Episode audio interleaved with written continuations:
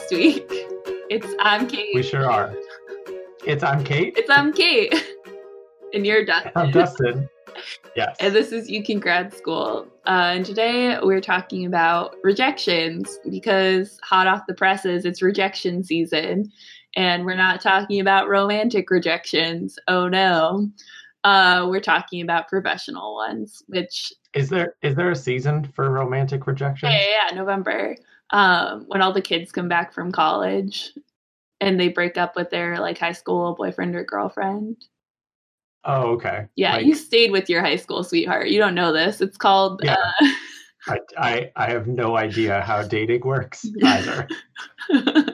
it's the uh, break. It's called Breaksgiving because like instead of Thanksgiving, um, because all of August, September, and October, you've been trying to hang on to the vestiges of your high school relationship.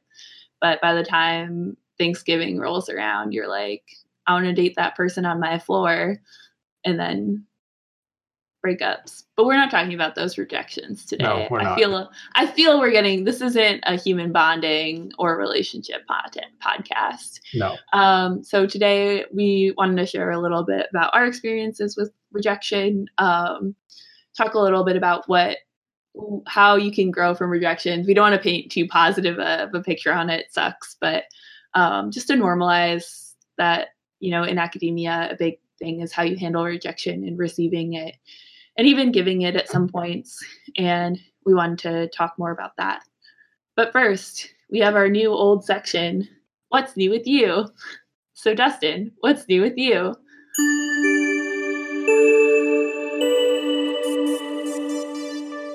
This week, I am in the middle of round two of match for our for the clinical psych folks out there.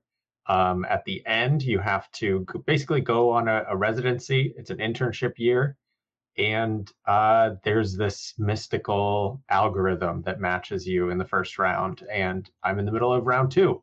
So uh, that that's what's new with me is I'm doing some interviews. I already submitted all the applications and just just interviewing. It's it's really interesting. I, I feel like i haven't really interviewed for like a job job which this feels like in a long time. Um kate what is new with you?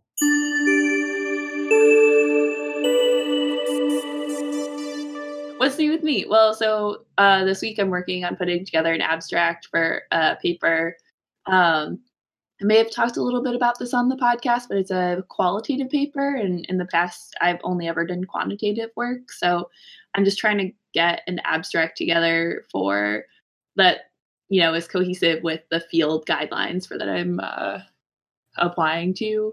And it's this really neat opportunity to go outside of my usual like developmental psych silo. And so it's good, but um, I'm a little bit nervous about that. Um, my hair is also growing out nicely as another update. Uh, it's ha- it's looking better every day.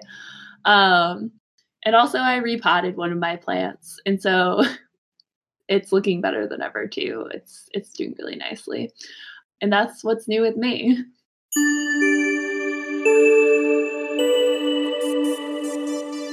How does your hair look in?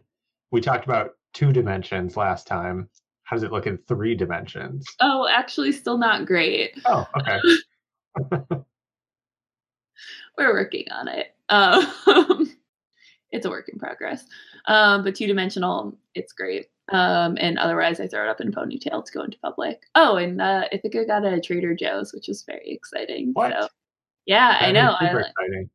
I know. So I like bought a bunch of stuff that I probably didn't need and shouldn't have, but was like blown away by all the new shiny things and a new mm-hmm. shiny store. So it was like it was really nice. I'm a Wegmans loyalist in general, uh, but it's nice to have options.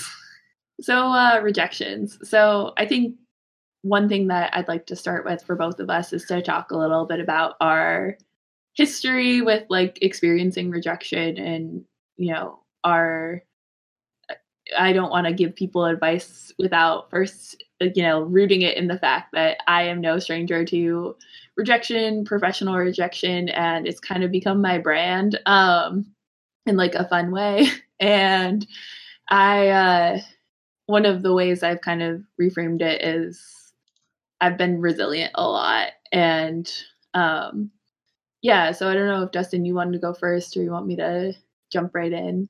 I think it's one of those things that I I had just assumed that like as a first generation college student and not knowing anything about higher ed, um, that it was like, oh, you've reached a, a, a certain level where like you're just doing stuff and you're producing knowledge and like nobody cares. You're just to do it. So why why should you uh where does rejection come in? But it is probably one of the through lines to higher education. Um and i think in the beginning like applying to really i think applying to college is one of the first times where you're faced with that like someone is evaluating you as a whole person and it can feel really personal at that point and then even more so when you're applying to graduate schools because you're like this is a specific thing.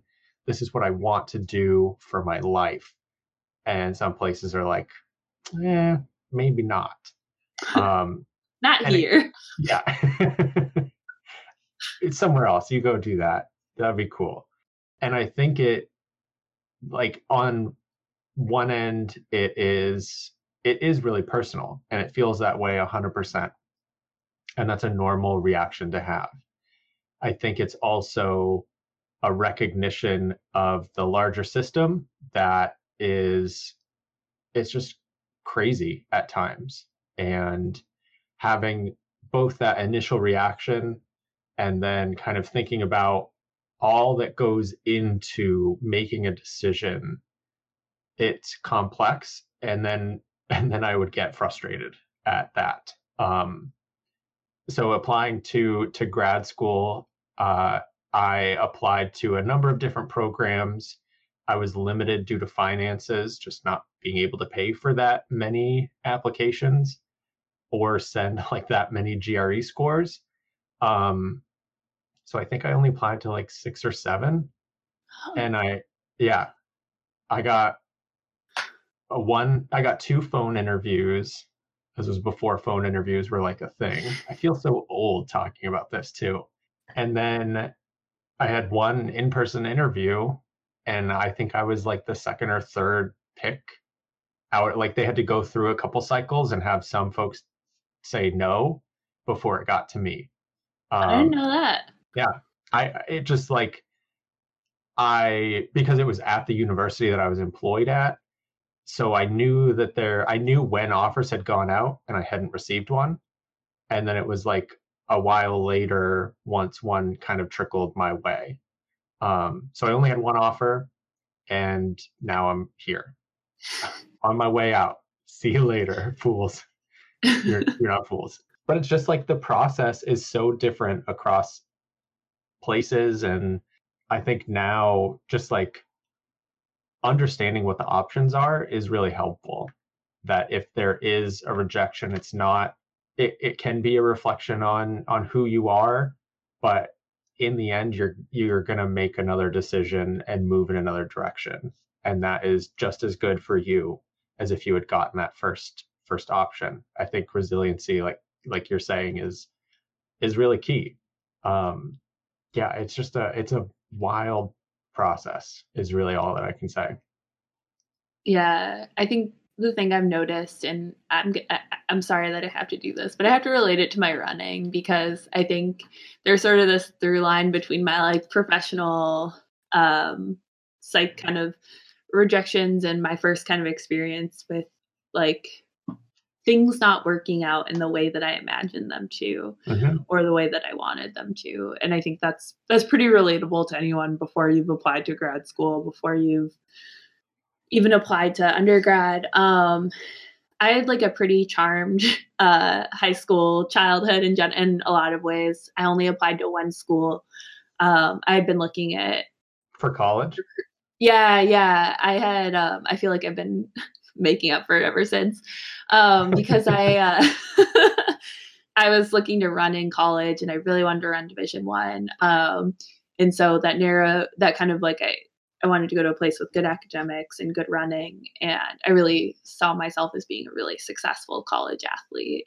And so I applied early decision to Cornell and got in. And that was like, I was just like, wow, like I'm really good at everything. Like I'm going to be a great runner. I'm going to be really good in school. And then I got to Cornell and everything was, I was terrible. Like I was terrible at everything.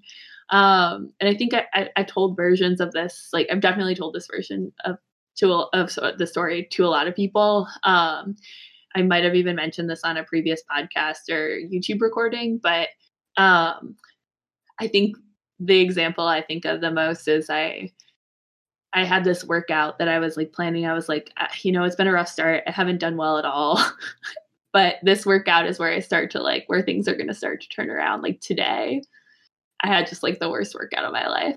And then I was like, okay, well, I like I I don't deserve to like go straight to dinner and then do work, which is a really unhealthy attitude and I don't recommend. I was like I'm going to work for an hour because if at least if I do do anything like in running today, I'm going to progress on this like stats or thing that I was working on. So I went into the library and I opened my book and suddenly I just felt really overwhelmed and I started crying and then I fell asleep onto my tear stained textbook with the pages open. And then, like an hour wait, later, I woke up, felt a lot better, went to dinner, and then like proceeded on with my night. And so I usually use that as a story of like why you need to get sleep and take care of yourself. But mm-hmm. I think if you had told me like itchy things, like if you told me before that that was going to be a moment, like a defining moment or notable moment in my like freshman year, I would have been like, sounds pathetic and terrible. I would never want to share that story with a bunch of people. Um, or surprised you're listening to it right yeah. now.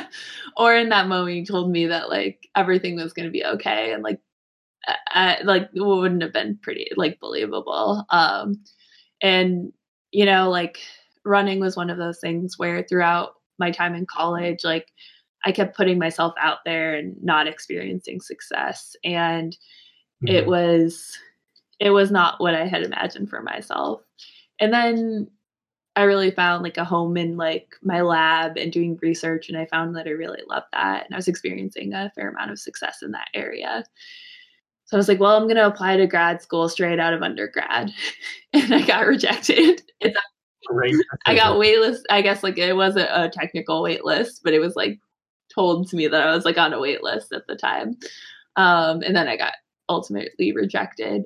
Um, and again, like I just, I remember thinking, like, what am I supposed to do now? This isn't like I'm supposed to go straight from undergrad to graduate school. Like, I'm supposed to get my PhD in clinical psychology and I'm supposed to start seeing patients and I'm supposed to have my career well underway by the time I'm 26. And I'm 26 and I'm just starting my training. Um, and so all along the way, I've just had these really hard in the moment and disappointing rejections where it's made me have to reevaluate like what's important to me and like where I'm headed next. And I think that's like I, I think there are two like the hardest parts about rejection for me, um, or like experiencing rejections for me were like, oh no, I'm gonna have to tell people. Um because mm-hmm. I think it's really healthy to mm-hmm. share your goals, but sometimes you aren't going to meet your goals. You're going to have to tell the people who wrote you letters of recommendation and told you that they believed in you and that doesn't make them any less truthful but it does mean that you have to like tell people disappointing news and you worry that it's going to change how they look at you.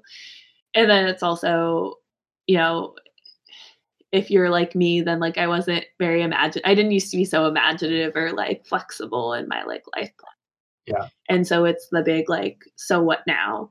Um and it, it's one of those things where it just it sounds really really cheesy and i've gotten better at like handling rejection because of this though so i like want to share it which is like you can't write your story until it's happened and the you will end up looking at the things that end that you end up to the path you end up going on the rejections that led you to something else as what happened for the best. Um, probably not in a year, probably not in five years. But um, for example, like without experiencing rejections from 20 schools, I wouldn't have ended up I wouldn't have gotten into five last round and I wouldn't have ended up in back in Ithaca and I wouldn't have met you, Dustin. I wouldn't have met all the really wonderful people who I met in Illinois. Um, and I wouldn't have met my closest friends in Boston. And so it's it's one of those things where you have to believe before you actually know that things are going to get better. and you have to you have to see that the thing that you had planned out for yourself isn't the only option. And that's hard to do. It's so hard.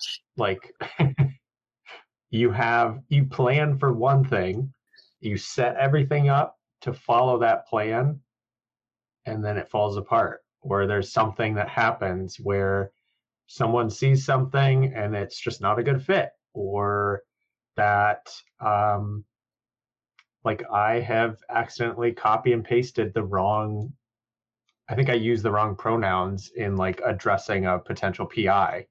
And I was like, well that that's probably not good.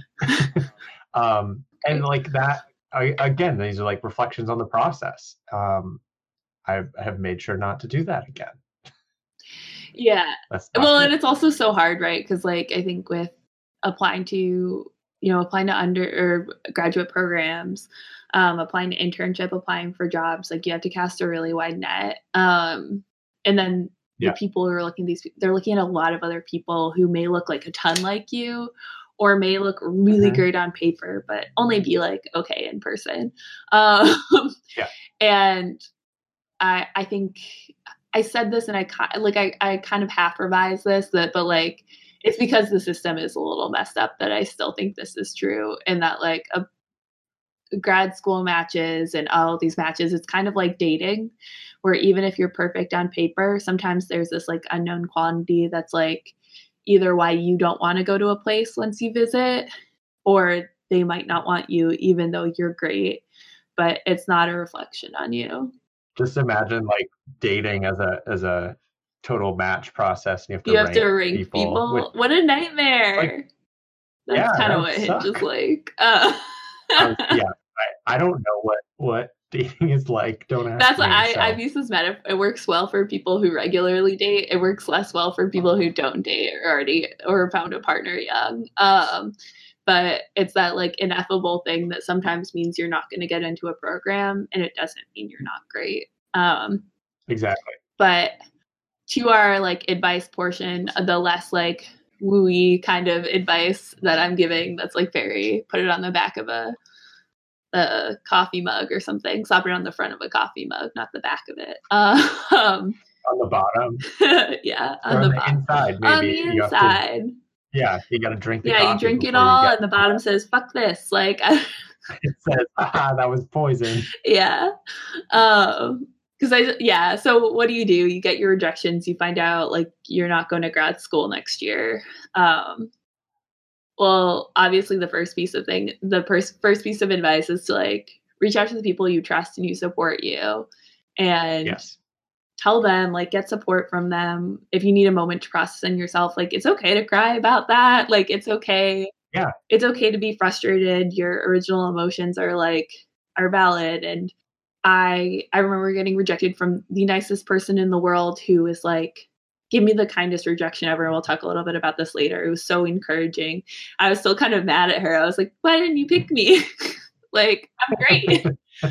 and a few months later, I like once the dust had settled, I was like, yeah, I get why. And like this is it's like someone who I like massively respect and think just so highly of. But like it's okay to be mad. It's okay to like yeah. yeah i mean don't don't respond in anger to any emails make sure that you're when you're if a pi is telling you like it's okay to like respond to them make sure that you're not burning any bridges um, but it's important that you like take a day to cool off maybe before you respond or a week to cool off. They're not gonna they're not gonna expect you to respond right away. Um, yeah that's okay. Prioritize yourself and the steps that you need to take. And that that should be the that main first focus like you're saying. Yeah and then the next thing that i i found really helpful and like processing things was um, it's it's okay to like ask why, and it's okay to do a little bit of digging. Mm-hmm. Um, I was talking to someone the other day who is got into a bunch of programs, but was rejected from one, and um, they wanted to ask why, and they're wondering if it was okay, and that's perfectly fine. Like you should if it gives you a chance to improve, like I think it's really okay to check in um, and ask for that feedback. Again, I would recommend like waiting a week until you've cooled down so you can kind of carefully word it, but say like, hey, thank you so much for letting me know. Obviously, I'm disappointed. I was wondering if you could give me a little bit of feedback on my application or interview so I can do better next mm-hmm. time. Um, and that does a lot of things. Like it, it it is a real sign of maturity for the person you're talking to and they'll they Definitely. they'll probably be impressed about your your asking um and i also think it's it's really healthy to have kind of closure in that way like if you don't know mm-hmm. um but from like a just like from a perspective of uh what can i do better but also from a like why didn't they pick me um and again their reasons may not be valid like they may they may not be what you want to hear um, they, they might be valid in what you want to hear they might not be valid um, or it might just be like someone else was a better fit. And there's not a lot you can do with that but i think um, if you're one of the very curious which a lot of people in research are then there's a little bit of comfort in knowing like what exactly it was. Yeah and taking uh, like cbt approach you're usually going to have automatic cognitions about how you are as a student, how you are as a person, and just attributing these these choices that someone else made about yourself. And again, just like kind of taking a perspective and seeing what is it that is in my control what I, I have done everything that I can. I have taken all the steps. I've put together an application and then reaching out. Yeah and trying to see what is the evidence for these cognitions um, in a way to help build realistic cognitions and self-reflections about yourself. Um, and that can be really helpful then to like what you're saying is now you have some stuff that you might be able to then move forward with and be like okay i don't have a lot of this kind of training let me go for this next year and see see what I can do at, at this university or wherever I am to to get that if that's something you still want to do.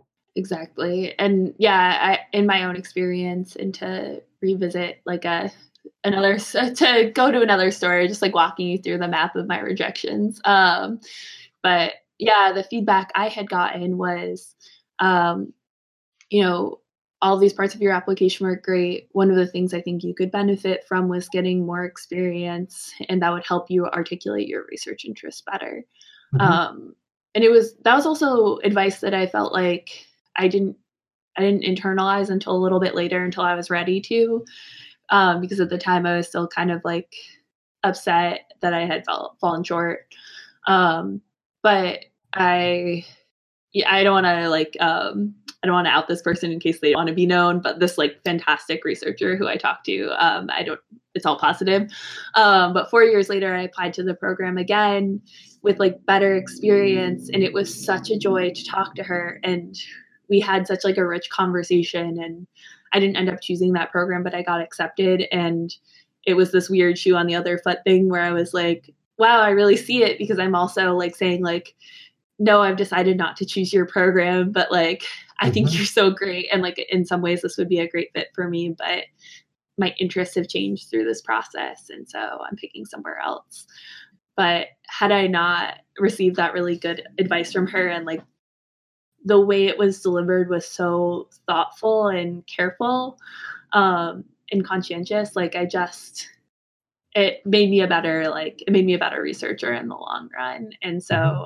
I think from the other hand, like it's something I've tried to internalize for like working with RAs and things they could improve on. Um, it's not something I do perfectly by any means. Um, but when you're giving someone news that like they're not quite up to par or they need to do something better, like how can you say it in a way that is like very clear but also very like caring. Um, yeah, supportive because, and pushing yeah, them into the next direction.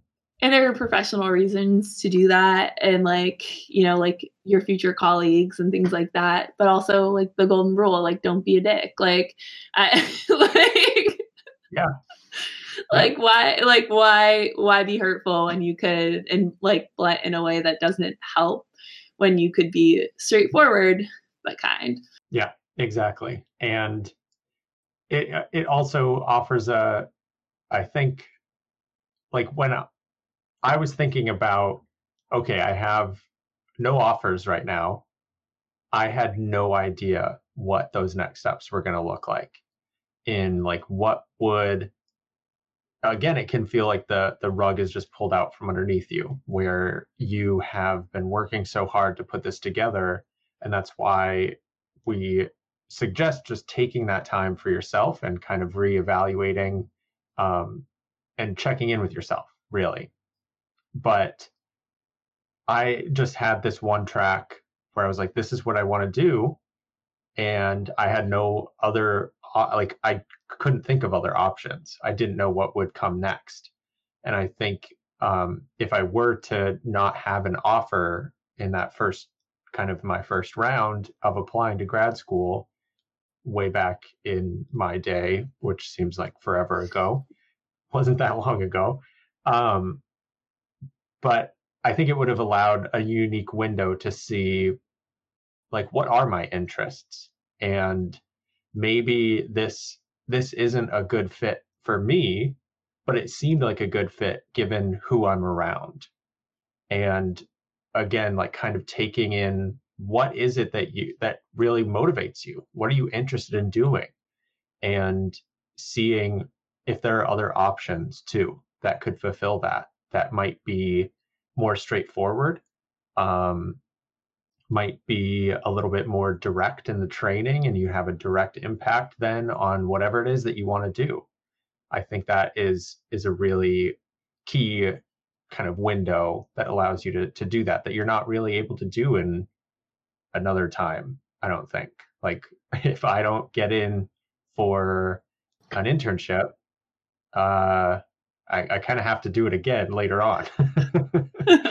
What what path do you go down and like what are your options for what what part of the like academic journey you're at um you're or like yeah where you are um but yeah no I, I think a lot about how my research interests have evolved in the pre uh pre grad period and my post bac period and it wouldn't have been mm-hmm. possible without getting rejected and um again, like I, I really don't want to put too rosy a view on it because it just sucks. And it, I, I like kind of hated people, and they'd be like, several people were like, "Oh, like you're gonna like feel like this was the right thing that happened to you. Like you're gonna laugh about it." And I was like, "No, fuck you. Like this sucks." like I was like.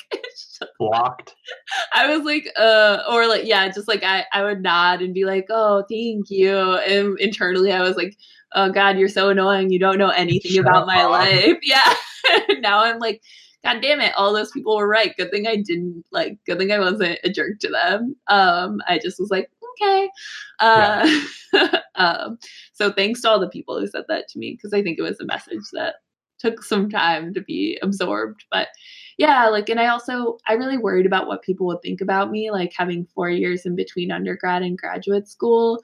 Turns out it just made me a more competitive applicant. They mm-hmm. weren't like, mm, are you here because you were previously rejected and you're a loser? And because I would have had to have answered yes. Um, That's they, my number one question for for new applicants. were you previously? Are you a loser? No, like, a loser. No because one gives, yeah, this is another explicit content episode, but like no one gives a fuck. Like I, uh, and that's why I've been a lot more open about my rejections like since because I think it was surprising to me how many people did not get in in their first um, application to clinical psych, and mm-hmm. you know I'm like really grateful. Clinical psych is a wonderful field. Um, but it's it's really cutthroat in like in getting in um mm-hmm. that it i think it can really vary uh whether the programs are supportive. Um, and I was so intent on trying to fit a square peg into a round hole that when I finally like got into a clinical program, and I was on that interview, I was like, oh, like this is no longer a good fit for me. Mm-hmm. And that was really eye opening because I had kind of, if I had not been smart in some way, um, I was still not ready to let go of the clinical dream when I applied. So I applied to clinical and developmental, even as I was realizing that it wasn't where my heart was. Um, mm-hmm. Again, that sounds really cheesy. Um, but I might have ended up in like something that wasn't a good fit for me had things been different um, or something totally different. Your experience obviously shapes who you are. So, um, not to discount that, but um, I think the other thing in the short term is just um, be where you are. Like, don't don't worry so much about the next step. Mm-hmm. Um, and then I think when you find that you're interviewing, if you're someone who's experienced a previous round of rejection, I was so much more confident in my interviews this round. Um, I got more interviews because I had better experience. The experience had also really informed who I was and um, more cemented my sense of identity, both as a, like both just as a person, but also as a researcher. Mm-hmm. And I think that was something that made me a really appealing candidate to people. Um, and so I interviewed really well, and um, it just like it also was because I wasn't as afraid to get rejected.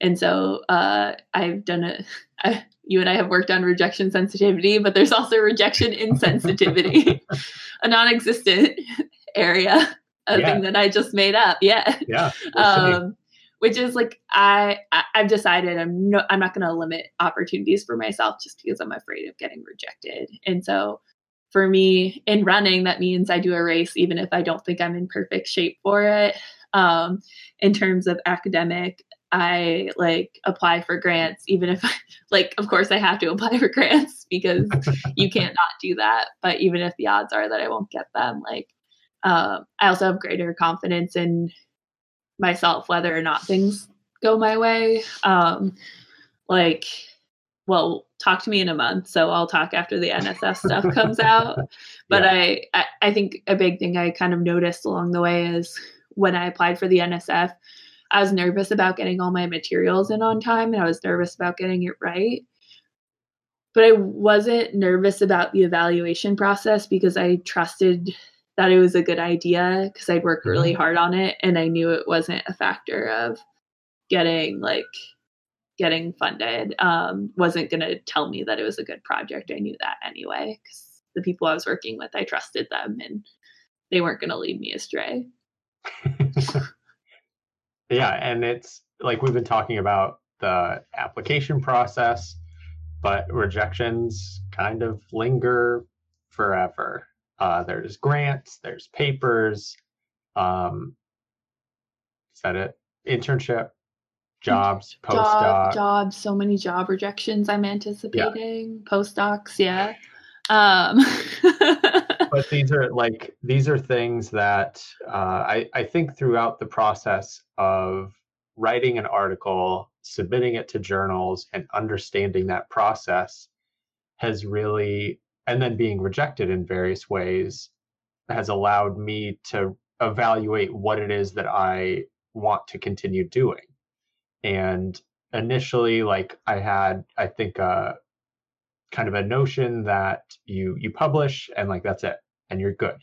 And then the ideas continue to like you continue to be critical of the ideas and the literature evolves and then it kind of like self corrects um, but then that that process has led me to want to evaluate open science and transparency and promoting these values which i don't think would have been as possible if I didn't want to push up against the system. Um, so just because you're being rejected and like you have these ideas, that doesn't mean that they're less valuable. It might just be that like we're working in a system that's often not not working. and there there's lots of holes. So it can be again like you know what, I like these research ideas, but I want to focus more on making open science more accessible, or I want to make the editorial process a lot easier. and that could then motivate other projects which i think is really really great. Um, so yeah you are what was it that you said? You can't write your story until it's happened? Yeah that... my lab manager in college gave me that line and i love it. I'm sorry i called it cheesy earlier. It's it is but like I, it's i've really internalized it. There is i've been reading brandon sanderson one of his his latest not latest like one of his many series and i was just looking up the quote. Um it's in the way of kings and it says life before death strength before weakness and journey before destination. Oh. and i think that that last line of like valuing the journey before you get to the destination is well in line with with the, what we've been talking about yeah that's a good place to end this segment on i love it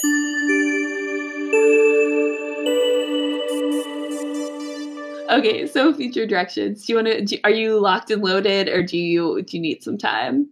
I think I'd like to hear what you have to say, and then I will yeah, yeah. Uh, bring in. Me. Yes. Okay. What?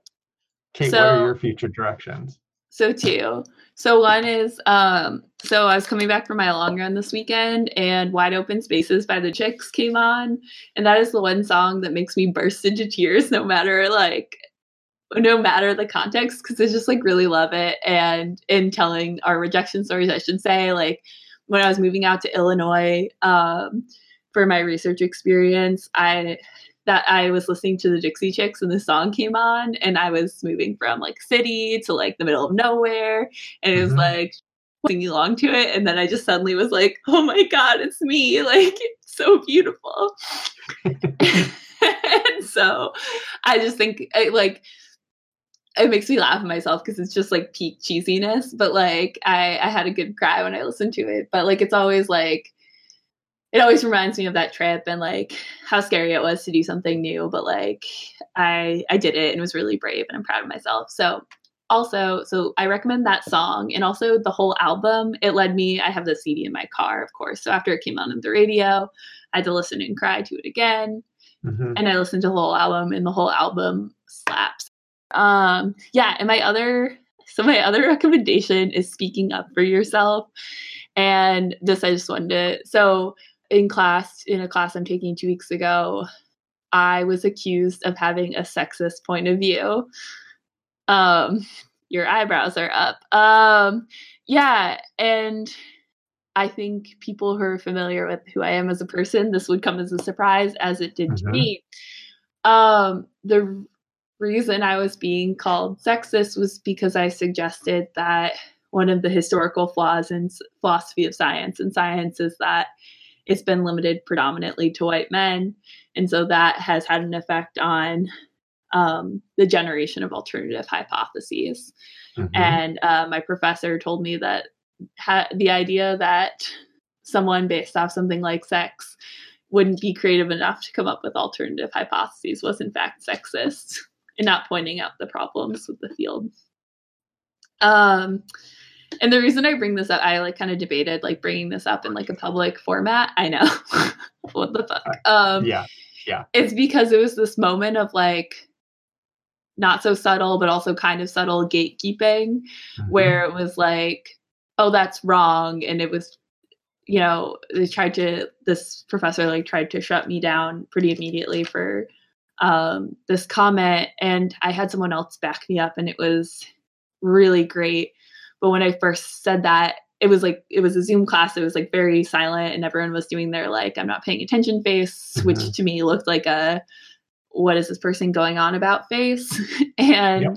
it was so great to be supported by someone, and I like I'm really proud that I like kind of countered that. And um, this person, like this friend of mine, um, fellow graduate student, came in and supported me and did a much better job at articulating my point.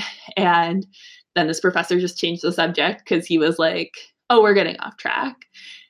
And but it was this oh like wild goodness. moment where it was like wildly inappropriate of him and it was really not okay and but I'm glad I spoke up and I like countered it and I kind of plan to continue doing that if it's necessary in this class but I a big part of it was like the advantages I have in being able to speak up and say things like that in class um, are like because of my various privileges. And so if you're someone who's able to do that, um, help change the culture of your classes or your department. And you know, I have a really great department, so this is not reflective of my department at all. But um, it was just this kind of wild moment. Um, but I'm really glad I spoke up for myself and um, yeah. Pretty mad for the rest of the day. Um, yes. I've never been accused of being sexist before, particularly when I'm opt when my uh, contribution is uh, suggesting that diversity, the lack of diversity in our field has is to our de- detriment um, in science is detriment. Yeah. Um, but yeah, that is my other future direction. I like it and I agree. I I have not had that experience, maybe because I'm not taking classes right now. uh, yeah, I think it it is again one of those things that you are a, a new face of the field. That you as a graduate student is a new generation, and is that uh, a view that you'd like to continue to have? Is perpetuating the views of old white guys um, or actually promoting diversity and what I think a lot of programs are starting to do. I think we still have a whole lot of work to do, of course. Um, but yeah, that that gatekeeping is that's. We'll do another episode on the subtle. I, I've had I've been I've again lived a very charmed life, and so I've had a very few examples of that. Um, but I think the biggest thing I thought to myself is, God, I hope none of the undergraduates in the class think this is like an acceptable thing to like counter with. Um, yeah. And I think it's important to always historicize our field, and our field has pretty horrible roots in sexism and misogyny and mm-hmm. misogynoir. I can never say it correctly. Um, oh, I, that's a new term for me. Yeah, um, it's about the misogyny and racism directed particularly like at black women um, so yeah um, kate Manne brought it to my attention but i she's not the one who coined, coined the hmm. term um, maybe in our tweet we can uh, give correct credit to where it's due um, i'll yeah. look that up but yeah but yeah fight the patriarchy and then listen to the chicks i like it um mine are gonna be i should have gone first I'm sorry. Yours are yours were, were too good. Flip it in post. Uh, one of the things that I think, especially during during this season, just like a rejection and at various points throughout your graduate career, whatever career you're in, take a little bit of time and reflect on what you've accomplished. Um, I think at least in the the interview process in getting materials ready for internship stuff it feels very critical and that you're you're in a very vulnerable place It like portraying everything to these people that you don't know um and it can feel very personal and like they're they're they are being very critical of you but it also gives you a point to see all of the things that you've been able to do in that time and really reflect on how far you've come and what you've done and the value that you bring to the field and to any any program or any place that you're going to be at is likely going to be lucky to have you. Um, and i think it, it's nice to just like take a minute and see those things be a little bit selfish um, and then switch it right back because you don't want to be an asshole. Don't be an asshole. Yeah yeah. Uh, and then lighthearted, it's not something that I cry about, um, which I, I drag I me. a song to do that. Uh, I've been really enjoying a TV show on Syfy called Resident Alien. It is with Alan Tudyk, and I absolutely love Alan Tudyk. He is wonderful and such a good actor. He was in Firefly. He's done a lot of voices. Did you watch Dodgeball? Yeah. He's Pirate Steve. okay. uh, he's such a great, great actor and like an awesome guy. Uh, he he plays this. He has to like portray this alien who has like come to Earth and murders somebody and takes his place. So he has to act like a human, but is totally an alien, and like he just does it so well. Did you ever see Third Rock from the Sun? I did not. John Lithgow. Of... Okay. Yeah, yeah, yeah. Yeah. Yes. let me just like let me like tank your rec- future recommendations with mine. Watch Resident Alien. It's actually based on a comic book. All good things are. This is true. And All WandaVision. Right. If you're not watching WandaVision, get on it. I know. I want to watch it so badly. Thanks for joining us for another episode of You Can Grad School and have a great week. Thank you. Boom, boom, boom, boom, boom, boom, boom, boom, boom, boom, boom, boom, boom. Boom, boom, boom, boom, boom, boom. The You Can Grad School is on a vacation.